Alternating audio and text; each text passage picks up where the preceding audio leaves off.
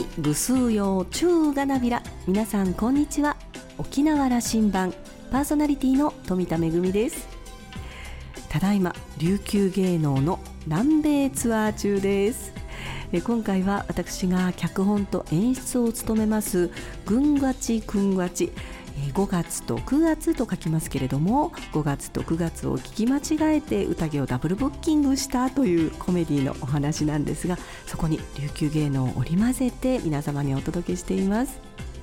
南米はどの国もうちなんちゅが移民の方がたくさんいらっしゃってということはイコール県人会パワーもすごくてですね、えー、各国で県人会の皆さんに温かく迎えていただきましてそして観客の皆さんと一緒に忘れられない時間を過ごしています。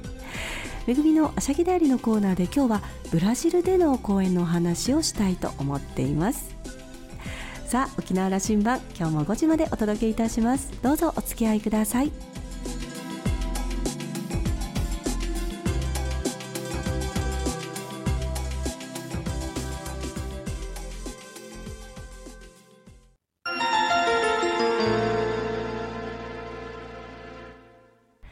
那覇空港の2本の滑走路が一望できるレキオスラウンジ。今週はフルート奏者でビューロダン家代表の戸口圭さんをお迎えしました。おしゃべりのお相手はラウンジ常連客でラジオ沖縄相談役の森田明さんです。戸口さんは1975年生まれ元部長のご出身です。幼少時代からピアノやフルートなどの楽器に親しみ海邦高校芸術音楽コースから武蔵野音楽大学へ進学。大学卒業後はヨーロッパへ渡りドイツのデルモント音楽大学を卒業。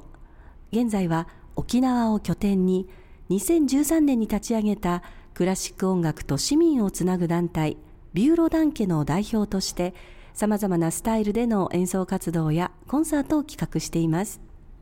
今日は戸口さんにフルートとの出会い学生時代やヨーロッパでの音楽にまつわるエピソードそしてビューロダン家の活動について伺いました。それではどうぞ。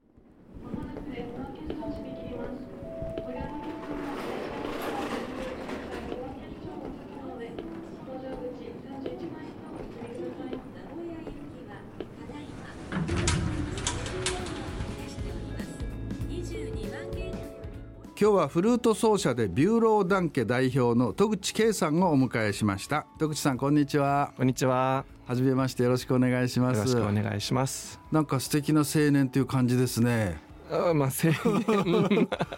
おじさんですねいえいえいえ。戸口さんはねフルート奏者として活動しながら沖縄のクラシック界の活性化を目指してビューロー団家というまあ団体を立ち上げて自らその代表としてさまざまなクラシックのコンサートやイベントなどをプロデュースしていらっしゃるということなんですよね。はいね、このビューローダン家という名前の由来は？私はあのドイツの方に留学をしていましてあの、ドイツ語から取ってはいるんですけども、はい、ビューローというのは事務所という意味があります、オフィスという意味があります。はい、でダン家というのは、まあ、普通にダン家とあの聞くとですねありがとうという言葉なんですけども、実はダンクっていうふうに表記をしていまして最後の「く」K のところは大文字で私の名前が K ですのでダンと K ということでチーム K という意味も込めてダブルミーニングというようなことではいダンケとしています。あ素敵なお名前ですね。さあ今日はいろいろ戸口さんのね生、えー、い立ちから活動のお話も聞きたいと思いますがまずはプロフィールをご紹介しながらちょっとねお話聞きたいと思いますが、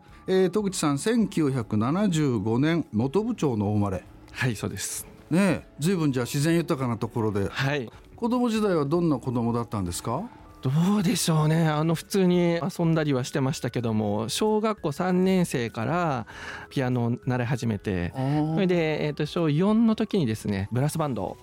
が元部小学校にも結成されて、はい、えー、それであのもうそこから吹奏楽、まあ、フルートばっかりやってましたね。そこからじゃあフルートの方で小学校の吹奏楽はいそうです。あの小学校3年生の時のですね音楽の教科書の裏の方ですね、はい、一番後ろのページをめくったところに楽器の写真があったんですよ、はい、トランペットの写真とバイオリンの写真とあとフルートの写真が3つ載ってたんですけど、はい、その写真を見てこの楽器やりたいなと思ったのが実はあのフルートを始めたきっかけでしてそれまではまあ、元部でしたので 楽器を演奏してる姿も見たことがなければ音も生では聞いたことがないということ不思議なんですけどねそれがきっかけですね。小学校のその34年生でフルートってすぐ音が出せるもんなんですか？えーとあのフルート音出すことがなかなか難しいではあるんですが僕はあのどうしてもこのフルートやりたいっていう気持ちがとても強くて図工の時間にですねあの楽器を作ってみたりとかいろんなこう運指指使いの運指表を見てあこれがこの音だなこれがこの音だなみたいなそういうのを前もって思いが強すぎて いろいろ勉強してたので楽器を買ってもらったその日に曲が僕はですね吹けました。おすごい。これはやっぱりちょっと普通のお子さんとは違ってたでしょうね。変変ですよね。いやいやでもやっぱりそういう才能がきっとあったんですね。へえ。んかこう子供の頃から周りに音楽が溢れてたとかそういう環境だったんですか？こう特別に家族の中でそういった音楽誰かやる人がいるとかそういうことは全くなく なんか突然変異だねってあんたは と言われたりするんですが、うん、それで高校進学の時にやっぱり思い切ってこう那覇に行って歌謡高校に行かれたんですよね。そうなんですよねあのもう高校から音楽の専門に行くのはちょっと自分の進路を狭めてるんではないかと父親に言われ、はい、どうすんのっていうようなことはあったんですけども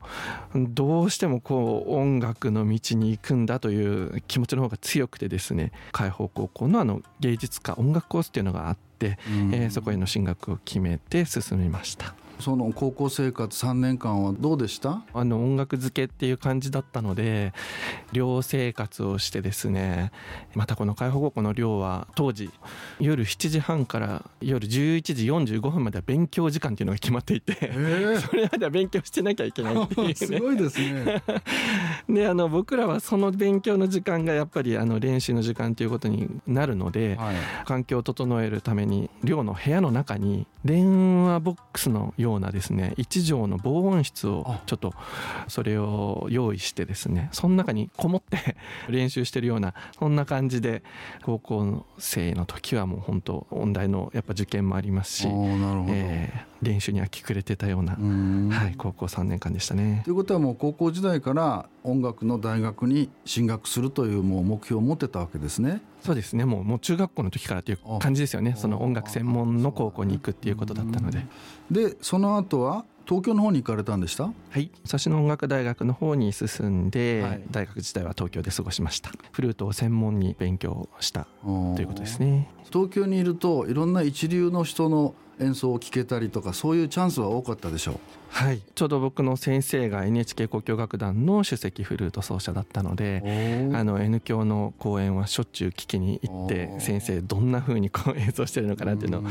見てましたしね。日本の中の中心東京でいっぱい演奏会行けましたね。うんで、まあ、4年間勉強されてその後留学を決意されたんですよね。そうなんです。やっぱり僕らが勉強しているのはクラシックあのヨーロッパの、文化なので、現地に行ってて勉強してみたいという気持ちが強くあってですね、はい、それで、まあ、大学に着いてた時の先生がドイツに留学された方だったので、はい、えー、なんとなくこうドイツ語圏に行きたいなっていうのがあってそれであのドイツの方に行きました。それはスムーズに留学できたんですか？そうですね。あの当時はインターネットでいろいろと探せるというような状況ではなかったので、はい、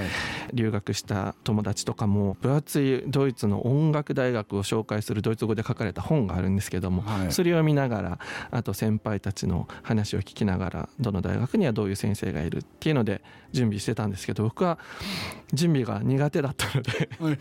あのとりあえず行ってしまえということであの現地に渡ってそこでいくつかの大学に直接行って。はい、あのどんな先生がどんなレッスンをしているのかというのを見てですね、はい、それであの受験をしてドイツのデトモルト音楽大学というところで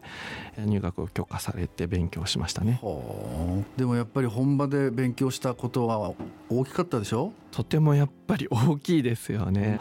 まずこうクラシック音楽が彼らの文化としてあってそこに、うん、でその中に僕らは「お邪魔します」と言って入っていくような感じだったので、うん、特に僕はドイツでの大学を終えてからウィーンに移ったんですよね。オーストリア。オーストリアのウィーンに移って、はい、そこで見た見聞きした環境っていうのは本当に違っていてそれはもう非常に大きな刺激となりましたね。例えば国立オペラ座とかあるんですけど、はいはい、立ち見席というのがあって、はい、それがですね当時300円とか400円ぐらいで入れるんですよ、ね、なのでまあ学生の身でもですねもう行きたいだけ行けるぐらいの値段じゃないですか、はいはい、それであの先生のレッスンを受けて夜はオペラに行ってその先生が言ってたことがオペラに行ってこう確認できる。こういうことなんだなっていうそういう環境でしたしね。まさに音楽の都ウィーンですもんね、はい。はい、でもやっぱそこでもこういろんなやっぱ指導者との出会いもあったわけでしょ？はい。ウィーンではですねウィーンフィルハーモニー管弦楽団の首席奏者をされていたマインハルト・ニーダーマヤ先生という先生に出会って、はい、先生のもとで勉強したんですけどね本当にあのかけがえのないことをいっぱい教えてくださったなというふうに思ってますね。すごいですね。ウィーンフィルの首席奏者から直接教わることができたわけですよね。はい、これは本当にもう貴重な経験で、ね、はい、素晴らしいことですね。はい、さあヨーロッパでの留学は何年ぐらい都合いらっしゃったんですか？後半は日本と、まあ、沖縄と行き来してたっていうような時もあったんですけどもそこまで含めると10年くらいは言いましたね、はいはい、あの、うん、オーケストラの入団試験あの挑戦したりとか、はいはい、まあいろいろと現地の環境を見てアートマネージメントっていうんですけど、うん、うん、こう文化芸術を社会の中でどのようにこうその環境を作っていくかというようなところにも関心を持ち始めたっていうような時期でもありました。うんそういう思いがあってじゃあ沖縄に帰ってこられて現在があるという感じなんですかね。そうですねあの沖縄でもね、まあ、クラシックだけと言わずにですね文化芸術がいろんな人がアクセスできるっていうそういう環境をですね整えられるとよりなんか沖縄が素敵になるんじゃないかななんていうなんかこう、まあ、妄想のようなですね ことを考えて沖縄に戻ってきたようなところがありますね。2012年にまあ戻ってこられてで翌13年ですかビューロー団家を設立と。ということでね、この辺の思いを聞かせていただけますか？私自身のリサイタルを2007年に沖縄シュガーホールでやったんですけども、はい、その後自分にできることって何があるかなっていろいろ考えてた時により身近にクラシック音楽に触れていただけるような場をイメージしてカフェとかサロンとか小さな場所で大勢ではなく少人数の方と一緒に楽しめるようなコンサートっていうのをいろいろ作って活動をしていたんですよね。でそういうことは、まあ、自分で演奏して自分で運営をしてっていうことだったんですけども次は、まあ、留学先で知り合った友達になった人たちがもう本当に第一線で小沢誠二さんとかね第一線であの活躍している友達がいっぱいいて、はい、で彼らに沖縄に来て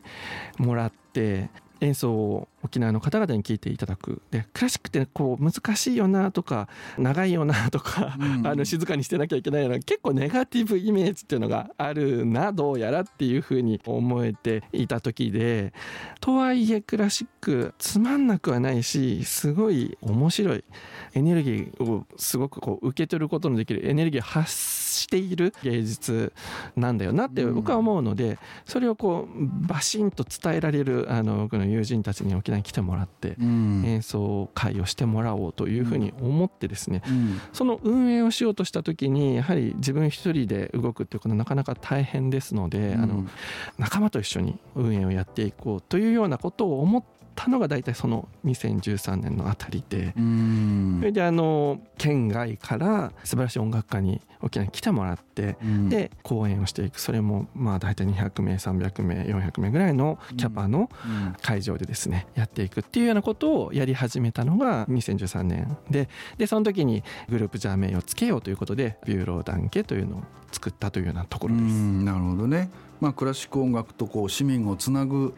まあ、そういうプロデュース的な団体というか、はい、そうですねそんな感じですかね。はい、なんかあのこの間の8月にも那覇とでイベントがあったようですね。はいそうですね青いトリオというですねもう国際的にもあのすごく活躍されている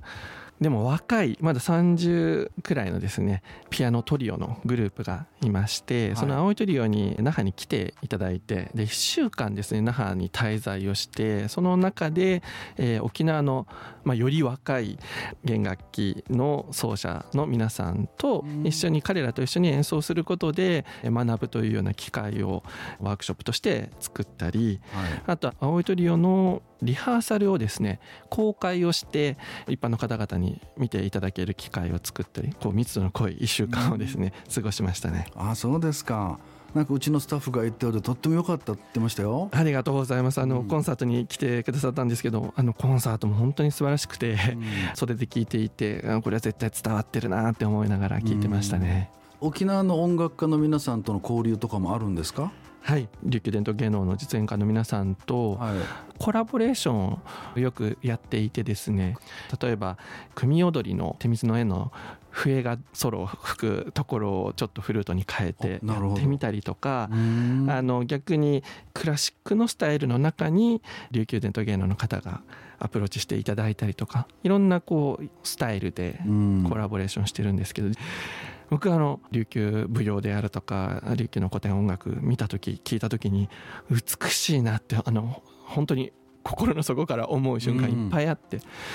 その美しさの秘密みたいなものをコラボレーションする過程で何か探れたらなっていうふうに思うんですね。それは僕らがクラシックをやっているのは完全に外国人として外の文化を見ているわけでそこに美しさはやっぱ感じるんですけどクラシックってリズムでこれはこうでこうでこうであるっていうふうに言って分析をしていくっていうアプローチができるんですよね。によって僕らは理解がある程度できるっていうようなところがあるので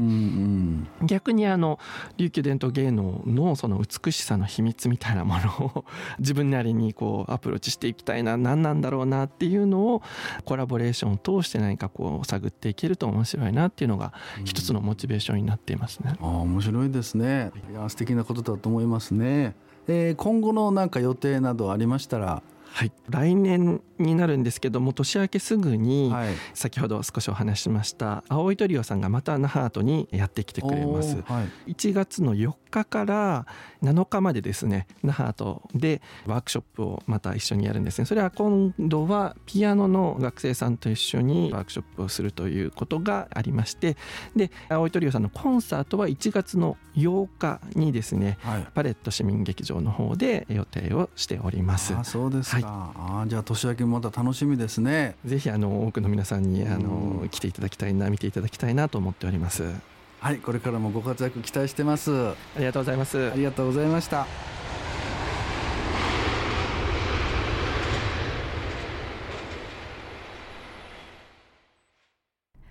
戸口圭さんはクラシック音楽だけではなくて沖縄の音楽全体文化全体がもっと楽しくなるようにもっと元気になるようにそんな活動を。戸口さんにしかできない切り口でこう企画されています。とてもユニークな企画がたくさんあります。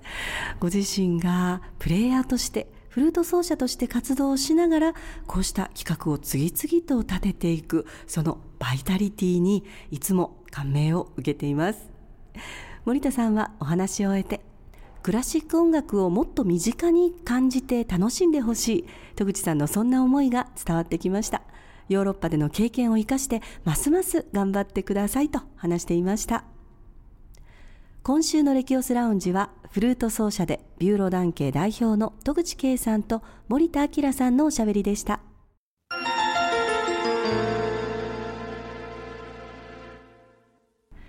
めぐみのあしゃぎだよりのコーナーです。琉球芸能とコメディを合体させた作品「ぐんがちくんがち」えー、私が脚本と演出を務めている作品なんですが今回南米ツアーを行うこととなりました。文化庁の助成をいただいて日本から遠く離れた地球の反対側南米のブラジルボリビアペルー3カ国を回るツアーです。旅のスタートはブラジルのサンパウロ、えー、実はですね2019年に別の作品で公演に訪れたことはあるんですけれどもこの「ぐんがちくんがちは」えー、今回初めての海外公演ということになります。県人会館で公演ということで各国に沖縄県人会館あるんですけれどもどこもですね本当に地域の皆さんうちなんちの皆さんに大切にされている場所なので私たちもこうした県人会館で公演できること本当に光栄に思います。今回はですね私たちの公演の前にオープニングアクトということで現地の皆さんにもご出演をいただきました。ブラジルでは、えー、昼夜2回公演を行ったんですけれどもエイサーのですね、えー、琉球国祭り太鼓の皆さんやレキオスの皆さんそれから、えー、空手や古武道の皆さんにもご出演をいただきました。あのこの中には、まあ、沖縄系の方もいれば全くあの沖縄の血は引いていないんだけれども、まあ、共に沖縄の文化を愛する仲間として一緒に舞台を務めることができたのが本当に嬉しかったです。そして終演後予定をしてなかったんですけれどももう拍手が鳴りやまなくてやっぱりこれ勝ち足で締めるしかないだろうということで、えー、舞台の上もそして客席も一緒になって、えー、全員で勝ち足を踊ることができました。まずはサンパウロブラジルでの公演を終えましてこの後はボリビアとなります。ボリビア公演のお話はまた来週お届けいたします。めぐみのあしゃぎだよりのコーナーでした。